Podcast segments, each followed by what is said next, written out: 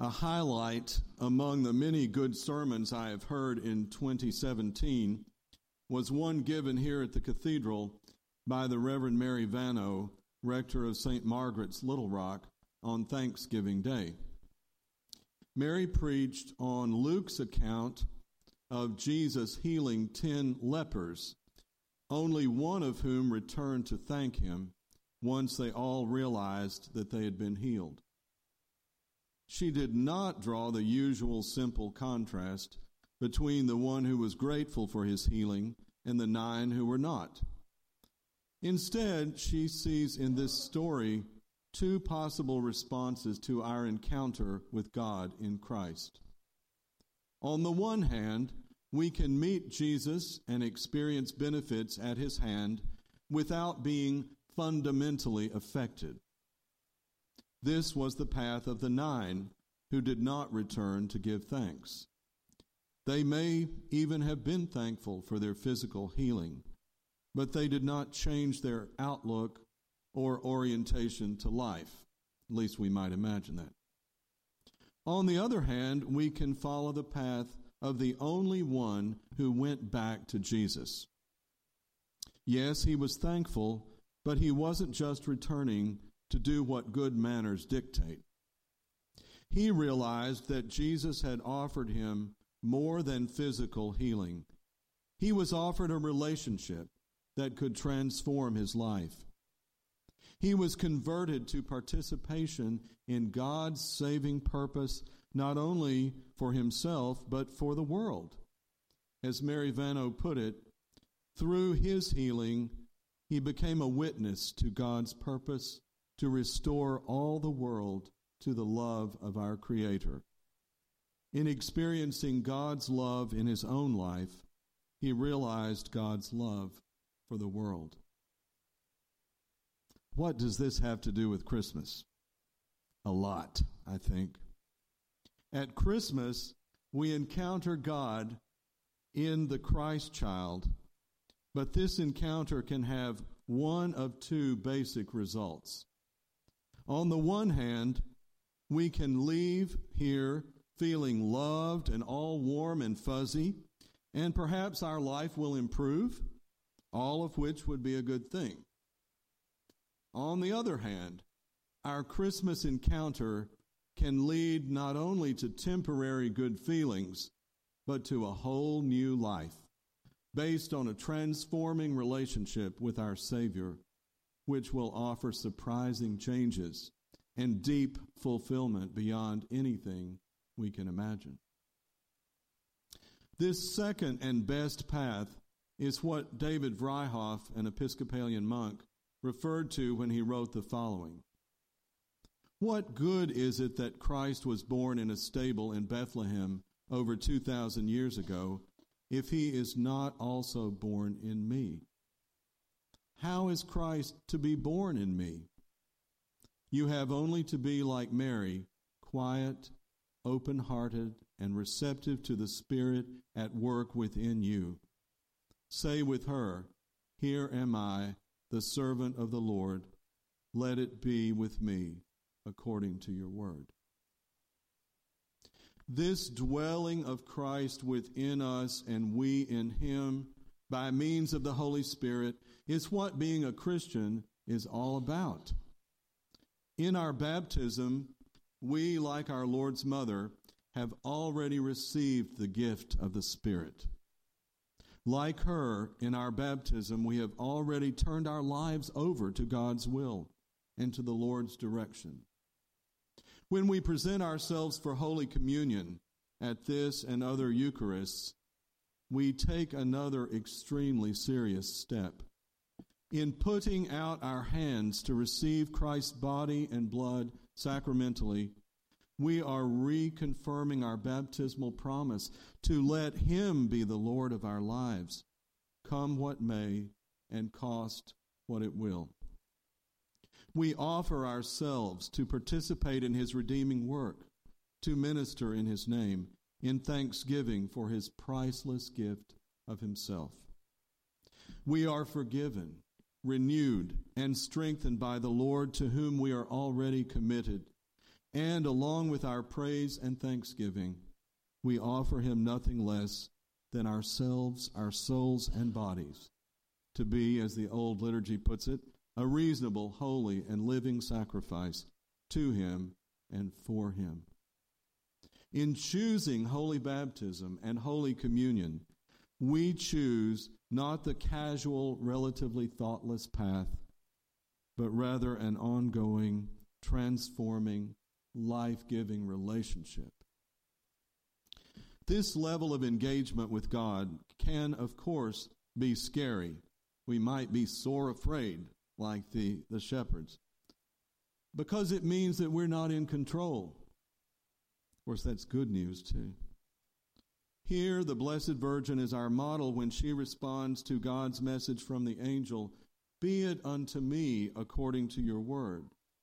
Her particular yes to God's direction of her life resulted, of course, in a pregnancy over which expectant mothers then and now have little control.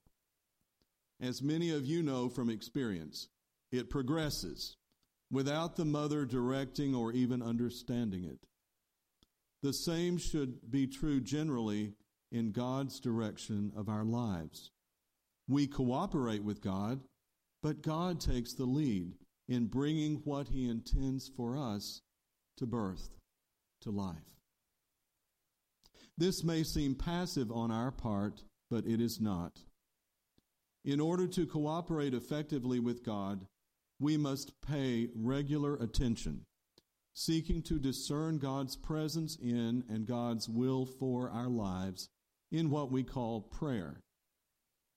And this prayer is conversation with God in the broadest sense, which does not always involve words. There's that listening part of prayer and going aside day to day in an odd, quiet moment, saying, Here am I, the servant of the Lord, be it to me according to your word. What do you have to say to me, God? You know, uh, is a is a is uh, a vital thing for an ongoing relationship with God. Mary continued to be good at this, as we know from her response to the shepherd's testimony about the angelic revelation of the Messiah. She treasured their words, pondering them in her heart. She didn't have it all figured out, but she trusted that God did have it figured out and that God would continue to reveal his truth and his plan to her. Doesn't all come at once. Even our Lord, we must remember, submitted himself to his heavenly Father's direction and will. Like his mother, he discerned this in prayer, step by step, which led to the fulfillment of God's purpose not only for his life, but for the whole world. Mary and Jesus invite us to give up the worldly illusion that we can control our own lives, and they invite us to submit ourselves to the direction of our Creator, in whose will alone, contrary to the world's logic, we are safe and secure.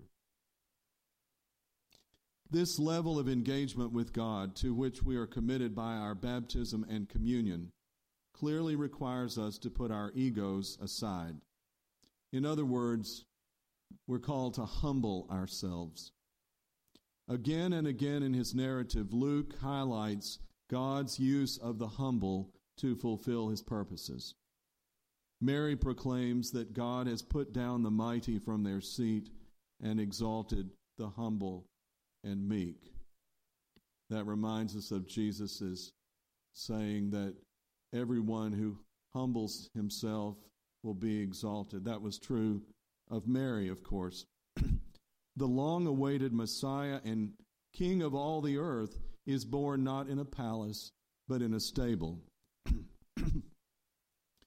Those first called to witness and interpret this birth, which was both ordinary and extraordinary, were not the high and mighty, but shepherds who lived outside the boundaries of polite society. Throughout his life, Jesus famously kept company with what the world regarded as the wrong sort of people. We follow a God whose way of approaching people is different than the world's way.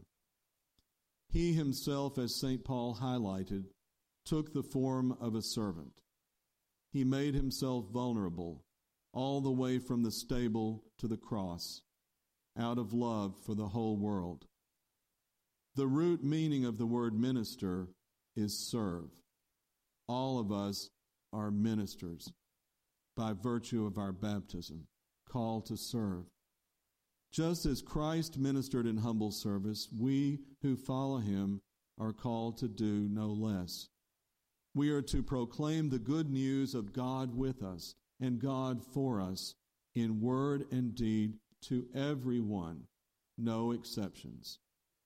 I think sometimes God very intentionally puts people in our path so that we can offer our unique ministry uh, to, the, to uh, a given person. Scripture tells us that we might suffer for this in various ways, but it also tells us again and again in the Christmas story and elsewhere in the old language, fear not. It says that 365 times in the Bible, I, I'm told. Fear not. Great news. Our discipleship will unsettle our lives and often put us at odds with the world at large. But this way of the stable this way of the cross is the only true way of life and peace.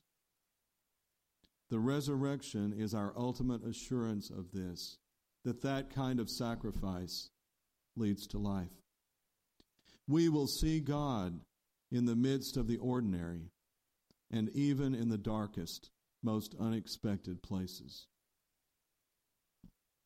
Walking my dog the other day, I was thinking of a friend for whom the gospel doesn't make much sense, for whom Jesus is at best a historical or even mythical figure.